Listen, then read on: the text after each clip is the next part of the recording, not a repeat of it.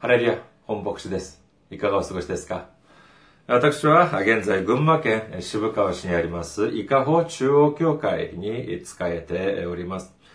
私どもの教会のホームページをお知らせします。日本語バージョンは下です。japan.ikahochurch.com です。または Google とかで伊香保中央教会と打っていただければ、えーまあ、こういらっしゃることができると、探すことができると思われます。私どもの教会のホームページにいらっしゃいますと、教会に関するご案内、そして、手術目、礼拝の時のメッセージをお聞きになることができます。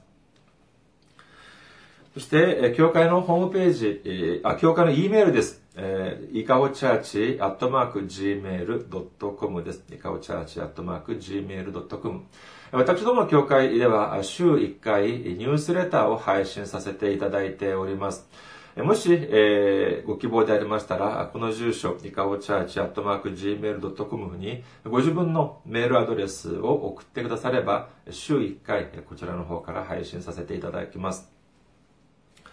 そして、選挙支援としてご奉仕してくださる方々のためにご案内いたします。まずは群馬銀行です。群馬銀行、支店番号190、口座番号が1992256となっております。群馬銀行、支店番号が190、口座番号が1992256です。そして、え韓国にいらっしゃる方のためにご案内いたします。韓国の銀行です。KB 国民銀行。079-21-0736-251です。KB 国民銀行、これは韓国の銀行です。079-21-0736-251となっております。私どもの教会はまだ財政的に自立してはおりません。皆様のお祈りと宣教支援によって運営されております。皆様のご関心のほどをお待ちしております。先週も選挙支援としてご奉仕してくださった方がいらっしゃいました。韓国のキム・テスさんが選挙支援としてご奉仕してくださいました。ありがとうございます。神様の溢れんばかりの祝福と恵みが共におられますようにお祈りいたします。今日のお御言葉を見てみます。今日の御言葉、呼ぶ記8章7節であります。呼ぶ記8章7節お読みいたします。あなたの始まりは小さくても、あなたの終わりは極めて大きなものとなる。アメン。ハレリア。神様を愛する方は、アメンと告白しましょう。アメン。今日は皆様と一緒に、大いなる祝福の始まりというテーマで恵みを分かち合いたいと思います。今日の本文、まずもう一度見てみましょうか。呼ぶ記8章7節です。あなたの始まりは小さくても、あなたの終わりは極めて大きなものとなる。アメン。素晴らしい言葉ですよね。まあ、この呼ぶ記、これはまあ呼ぶ記に出てくる言葉ではありますけれども、もしかしたらですね、呼ぶ記をまだ読まれていない方、あるいは、え、まだイエス様を信じていない方も、あるいはそうですね、もしかしたら、この、えーお言葉、見言葉というのは、お読みになったことがあるのではないか、見かけた言葉がある方もいらっしゃるかもしれません。とても短くて、とても恵みの溢れている、恵みの溢れる御言葉だからです。えー、素晴らしい言葉です。あなた、あの、始まりはとても小さくても、後には、終わりには、とても大きなものになるという言葉ですが、しかし私たちはまた一方で忘れてはなりません。この呼ぶ記の内容というのは、ほとんどが何の理由もなく苦しみを受ける呼ぶに対して、その苦しみを受けているという哀れな状態になっているという呼ぶを、呼ぶを、まあ、慰めてあげるために、ま、3人の友達が集まった、友人が集まったわけなんですけれども、結局、慰めは愚か、もう本当に猛烈に非難するという言葉で埋まっています。これも呼ぶ記のほとんどがそうであります。呼ぶ記8章にあるこの御言葉の内容を少し見てみましょうか。まずは、呼ぶ記8章1節から6節まで見てみることにしましょう。呼ぶ記8章1節から6節です。次に、シュア、シュアハ人ビルダデーが答えた。いつまであなたはこのようなことを語るのかあなたが口にする言葉は激しい風だ。神は裁きを曲げられるだろうか全能者が義を曲げられるだろうかもしあなたの子らが神の前に罪あるものとなり、神が彼らをその背きの手に渡されても、もしあなたが熱心に神に求め、全能者に憐れみをこうなら、もし、あなたが純粋でまっすぐなら、今すぐ神はあなたのために奮い立ち、あなたの義の住まいを回復させるだろう。そして、この次に来る御言葉は、が、まさしく今日の御言葉。あなたの始まりは小さくても、あなたの終わりは極めて大きなものとなるということであります。この言葉、御言葉のですね、内容を理解するためには、まず事件の発端から調べてみる必要があります。少し長くなるかもしれませんけども、一旦、まあ、一応、その呼ぶ記の一一章、呼ぶ記一章13節から19節まで見てみることにします。呼ぶ記一章13節から19節です。ある日、彼の息子、娘たちが一番上の兄の家で食べたり、葡萄酒を飲んだりしていた時、一人の死者がヨブのところにやってきて言った。牛が耕し、そば、そのそばでロバが草を食べていると、シェバ人が襲いかかって、これを奪い取り、若い者たちを剣の刃で撃ち殺しました。私一人だけが逃れてあなたに知らせに参りました。この者がまだ話している間にもう一人が来ていった。神の火が天から下って羊と若い者たちを焼き滅ぼしました。私一人だけが逃れてあなたに知らせに参りました。この者がまだ話している間にもう一人が来ていった。カルデア人が三組になってラクダを襲い、これを奪い取り、若者若い者たちを剣の刃で撃ち殺しました。私一人だけが逃れてあなたに知らせに参りました。この者がまだ話している間にもう一人が来ていった。あなたのご子息やお嬢さんたちは一番上のお兄さんの家で食べたり、葡萄酒を飲んだりしておられました。そこへ荒野の方から大風が吹いてきて、家の四隅を打ち、それがお若い方々の上に倒れたので、皆様亡くなられました。私一人だけが逃れてあなたに知らせに参りました。まあ、この内容、まあ、その長さだけを見ると、まあ、長いですが、この内容の中身を見てみると、それこそもう目まぐるしいとしか言いようがありません。ここにはま大きく分けて4つの災いが登場しますが、まあ、この中でですね、私たちの人生において、この中で一つでも起きたとしたら、もうそれだけだけもとても大きな災いと言えるでしょう。しかし、このようなとてつもない大きな災いが一度に4つも同時に起きてしまったということなのであります。そして最後の災いでは大風、大きな風が吹いてきて、その建物を襲った。そして結局その建物が崩れ落ちてしまうんだけれども、その下に、えいたこのヨブの子供たちもみんな死んでしまったという本当に大きな災いであります。しかし、このように、このようになった原因について、このシュア人、シュアハ人、ビルダデ、えー、という人は、どのように言っているのかというと、あなたの子供たちが死んだのは、ただ偶然死んだのではない。神様はいつも正しい方ではないか。あなたの子供たちが、それ相応の罪を犯したからに、そう、そういない。えー、だから、今でも、今でもあなたが悔い改めて、そして神様に謝るのならば、謝罪をするのならば、今は小さいけれども、後には大きな祝福をくださるこした、くださるはずだ、というふうに言っているのであります。これは果たして正しい指摘でしょうか？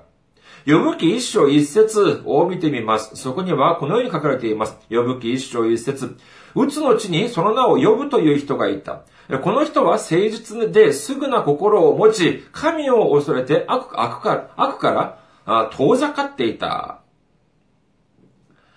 そして、えー、一章五節。宴会の日が一巡すると、ヨブは彼らを呼び寄せて性別した。朝早く起きて彼ら一人一人のために、それぞれの全焼の捧げ物を捧げたのである。ヨブは、もしかすると、息子たちが罪に陥って心の中で神を呪ったかもしれないと思ったからである。ヨブはいつもこのようにしていた。このようなヨブを見てですね、神様はもう褒めちぎれます。呼ぶ記一章八節です。主はサタンに言われた。お前は私のしもべ、呼ぶに心を止めたか。彼のように誠実ですぐな心を持ち、神を恐れて悪から遠ざかっている者は地上には一人もいない。もう見てください。このように言って、神様も褒めているくらいの人物がまさしく呼ぶなのであります。ですから、彼の息子たちが神様の前で罪を犯して、犯したために、神様は彼らの命を奪ったというのは、そういうふうに、このヨブの友人であるビルダでは言っていますが、彼の主張は全く根拠のないものなのであります。誤った指摘でありました。ですから、ある、まあ、韓国の牧師先生はこのようなことをおっしゃっていました。この8章7節呼ぶ気8章7節という内容をちゃんと理解しないで、これをただ恵みのある御言葉だというふうに受け取るというのは、これは問題がある。何の根拠もなしに予防しない、非難した言葉ではないか。というふうにおっしゃっていたことを、いたということを読んだことがあります。あまさしくまあ、その事実、まあ、この聖書の御言葉を引用するときは気をつけなければなりません。とにもかくにも、まあ、聖書の中にある御言葉は、みんな神様の御言葉というふうに言いながら、それをみんな信じなさいと言っては、それはちょっと困ります。少なくても前後のその脈絡、流れは理解して引用しなければならないでしょう。では、じゃあ、この御言葉というのを、じゃあ、神様の御言葉、恵みの言葉として受け入れるというのは、じゃあ、これは間違っているのか？というと、私はそうは思いません。例えばですね、私たちがよく知っている第3ヨハネの手紙2節の御言葉を見てみましょうか。第3ヨハネの手紙2節です。愛する者よ、あなたの魂が幸いを得ているように、あなたがすべての点で幸いを得、また健康であるように祈ります。という内容です。まあ、これはですね、ヨハネが手紙を書くときの、まあ、初めの、まあ、その書く、まあ、挨拶の言葉と言えます。ですから、まあ、ご機嫌いかがですか？とか、最近どうですか？なんていうふうな、そういう、まあ、上等文句とも言えるような文言だと言えるでしょう。ですから、前後のこの脈絡、流れを見てみると、これはあくまで挨拶、えー、もうそ、そこ手紙の初めの挨拶であり、あり、それ以上でも、それ以下でもありません。しかし、ある人はですね、この御言葉をどういう風に受け取ったのかというと、ああ、そうか。イエス様を信じると当然、私たちの魂は幸いを得る。しかし、それだけではなくて、つまり、私たちが死んだ後だけではなくて、私たちがこの世に生きている間も、すべての点で幸いを得て、そして、すべての点で、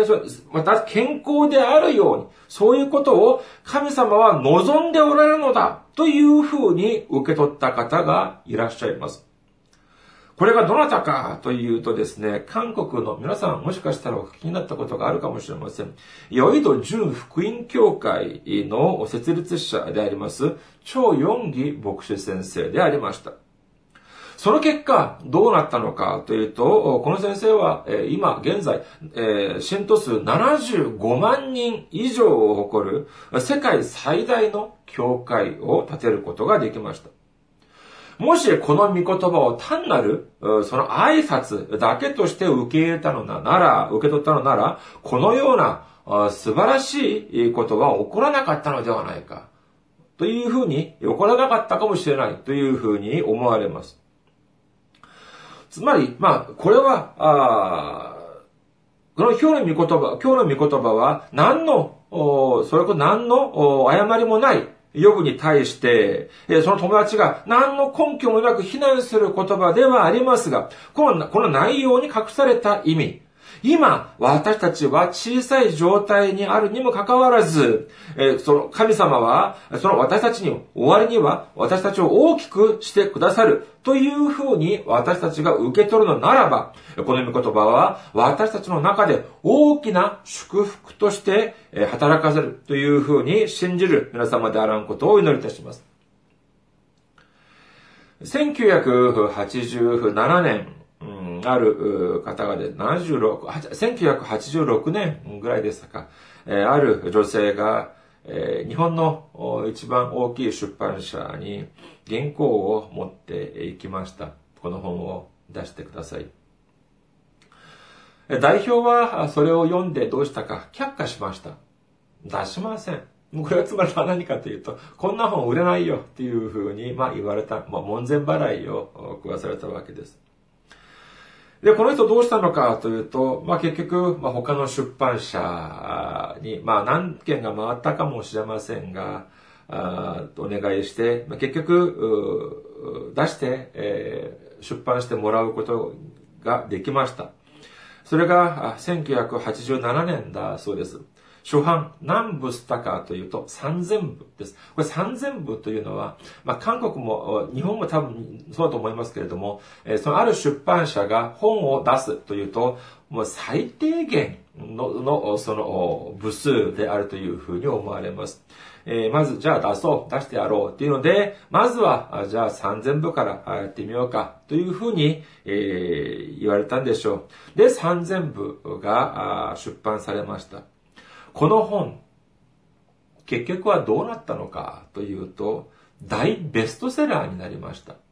この本のタイトルは何かというと、サラダ記念日です。そして原稿を持ち込んだ方は、田原マッチさんでありました。皆さんもサラダ記念日ご存知でしょう。まあ私も、そのまあの現代和歌とかにはあんまり苦手ではありません、ありますけれども、えーこの味がいいねと君が言ったから7月6日はサラダ記念日 というふうにですね、このメッセージを準備する前も私もこのようなあの無知な私も覚えているっていうのもとてもすごいことだと思うんですけれども、大ベストセラーになりまして、280万部以上をが発売された、販売されたというふうに言われます。これに対してですね、あの、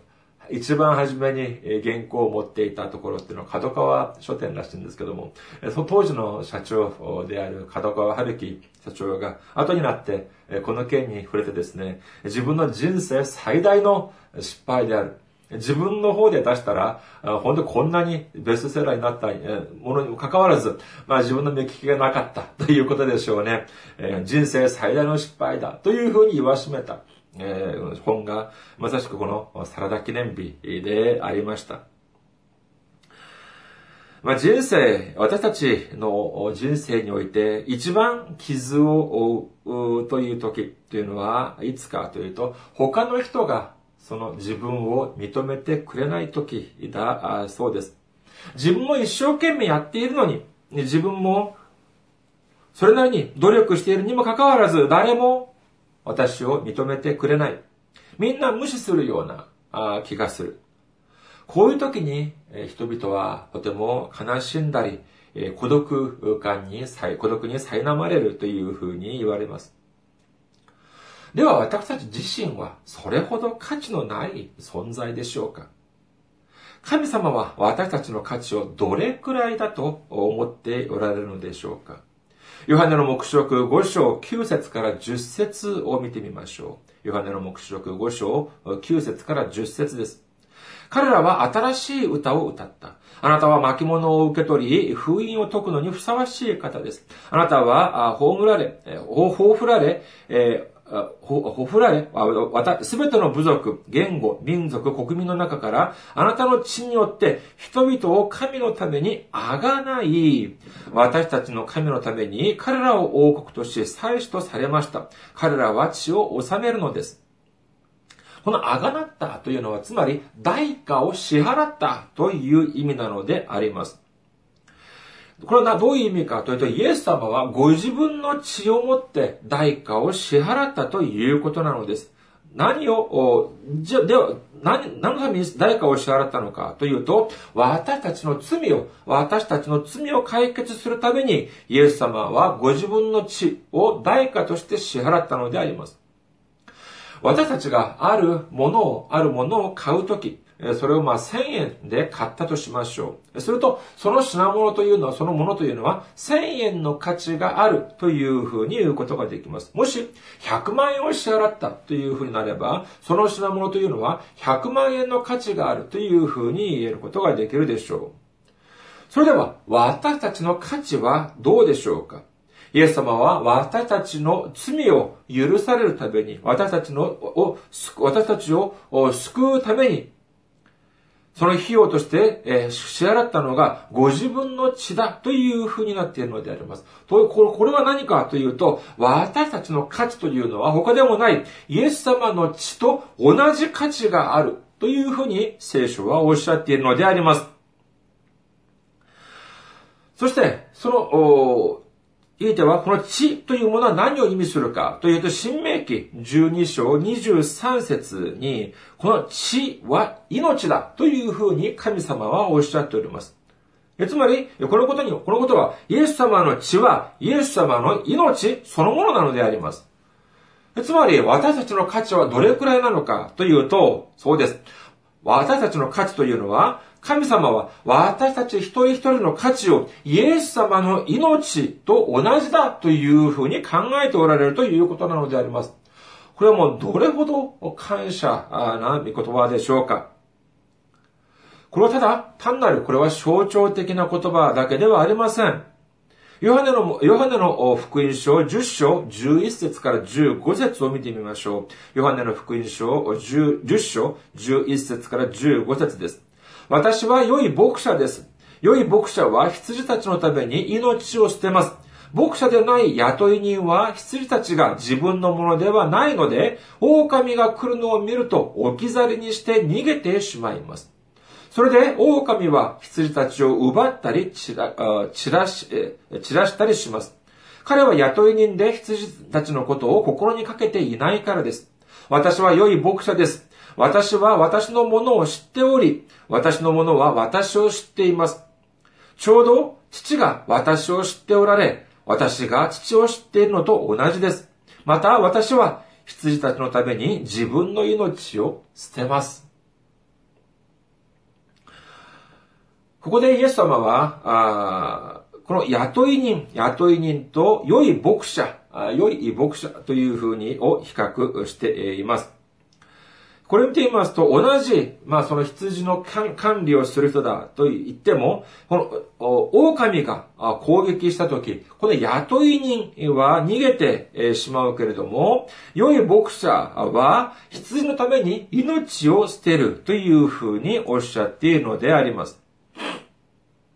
ですから、この雇い人、まあ、この雇い人というのは、まあ、今でいう雇われ社長というふうに言えるでしょう。例えば、工場が火事になりました。すると、この雇われ社長はどうするでしょうか？どうせ雇われている身であります。その工場にあるものは自分のものではありません。だから、あるいは自分一人助かるために一目散に逃げていってしまうかもしれません。しかし、本当の社長はどうでしょうか？本当の社長だったら、一つでもそこで救い出すために最後まで頑張るはずです。もし万が一、その中に人がいるとしたのならば、本当に最後まで助けるために努力を尽くすはずなのであります。イエス様もやはり同じです。イエス様も私たちを救い出すために、自ら十字架の上にかけられました。私たちを救い出すために、イエス様は命までも捧げてくださったのであります。これほどまでに私たちを愛してくださる方であります。誰かが私たちを攻撃するのならば、イエス様は最後まで私たちを守ってくださるはずです。どうしてですか？どうしてそこまでなさるのでしょうか？それは私たちを救うためにご自分の命まで捧げるくらい、あまりにも私たちを大切にして、あまりにも私たちを愛してくださったからなのであります。イエス様は私たちを決して諦めません。信じる方はアメンと告白しましょう。人生の中で寂しいですか？孤独を感じますか？不安ですか？ではこの不安になる理由は何でしょうか？まあ、当然ながら不安に、えー、駆られるというのは、未来がわからないからでしょう。本当に私が今進んでいるこの道が正しいのかどうか。今私たちが進んでいるこの道というのは本当に正しいのかどうか。あるいは誤った道を行っているのではないか。そういうふうに思われる時もあるから不安なのではないでしょうか。マタイの福音書を少し見てみましょうか。マタイの福音書13章44節です。マタイの福音書13章44節天の御国は畑に隠された宝のようなものです。その宝を見つけた人はそれをそのまま隠しておきます。そして喜びのあまり行って持っているものすべてを売り払い、その畑を買います。この御言葉を、まあ、少し考えてみたらですね、妙なことが思い出されました。この人、この人は隠された宝を発見したということなのです。その畑から、その畑から宝物を発見した。ですからそれを隠しておいて、そして自分の持っているもの、自分の持っているものすべてを売り払って、そしてその畑を買ったということなのであります。それと、そういうことはつまり何かというと、この人はですね、えー、今まで自分が持っていたものすべてよりも、すべてを全部合わせたものよりも、その新しく発見したその宝の方がもっと価値があるというふうに判断したからでしょう。ここでもう少し考えてみました。この人はどうしてこの宝を発見することができたのでありましょうかまあ理由は様々でしょうけれども、間違いない、間違いない理由は何かというと、この人以前にこの宝を発見した人がいなかったからだということでしょう。もし、えー、ある人が先にこの宝を発見していたら、えー、この人はその宝を発見すること、見つけることはできなかったはずです。では、以前、それ、この人の前にどうして他の人たちはこのような宝、素晴らしい宝を見つけることができなかったのでしょうか？それはあるいは、その他の人たちは、その、そのような素晴らしい宝が、そこに、その畑に隠されているということを、夢にも思わなかったからではないかというふうに思われました。そうでしょう。他の人がもしその宝を発見したのなら、その、今この人は発見できなかったからです。誰もそこにある宝を見つけることができなかったから、この人は見つけることができたのであります。イエス様はこの言葉をおっしゃるとき、はじめに何ておっしゃいましたか？そうです。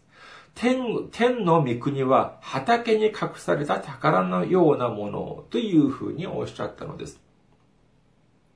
私がイエス様を信じ、そしてイエス様と共に歩むこの道が本当に天国に行く道、この地でも大きな祝福を受ける道だということを人々は信じないかもしれません。自分だけこの道を進んでいます。とても孤独に思われます。不安に苛まれます。しかしイエス様はおっしゃいます。その道がまさしく天国に行く宝を得られる道だというふうにおっしゃっているのであります。まあ私どものがいる群馬も同じです。あ本当に宣教師たちの墓とも言われる日本の宣教。でもまあ少しでもそのやる、そのなんて言うんですかね、えーうまくいくためには、もう少し大きい都市に行ってもいいのではないでしょうか。しかし、ここに、群馬、それも大きい都市ではなく、それこそ奥地と言ったら失礼ではありますけれども、本当に小さい渋川に私をこんなようにですね、連れてきて、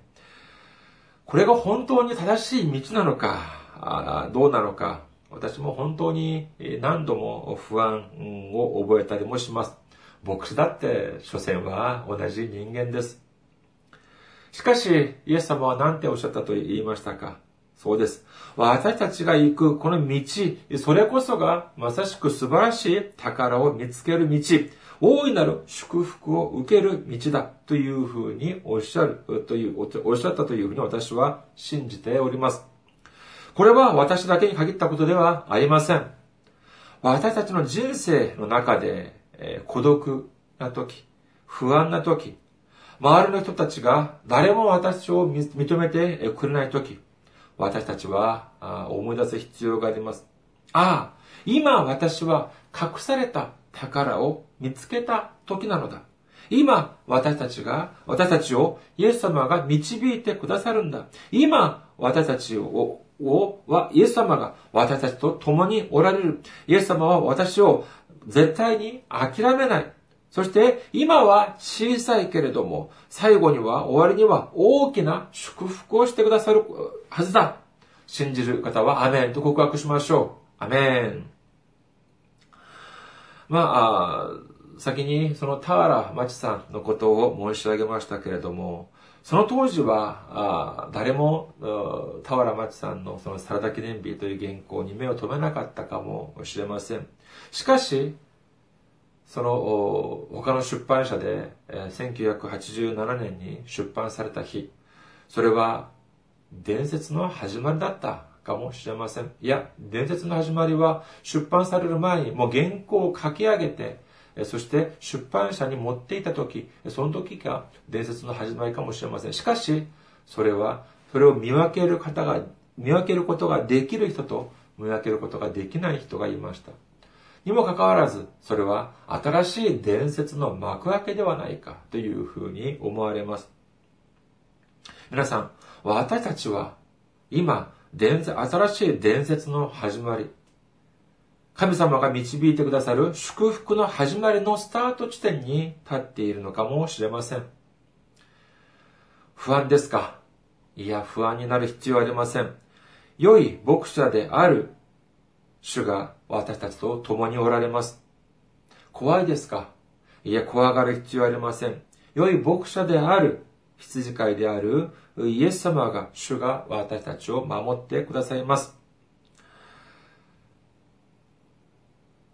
本当にどうしたらいいかわかりませんか大丈夫です。良い牧者、良い羊飼いであられるイエス様が最後には私たちに大きな祝福をしてくださるはずです。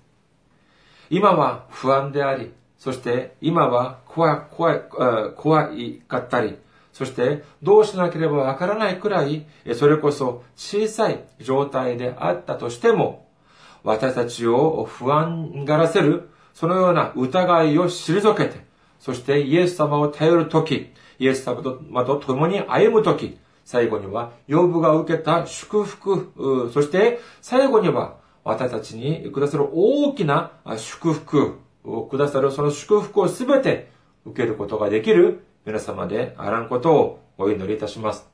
ありがとうございます。また来週お会いしましょう。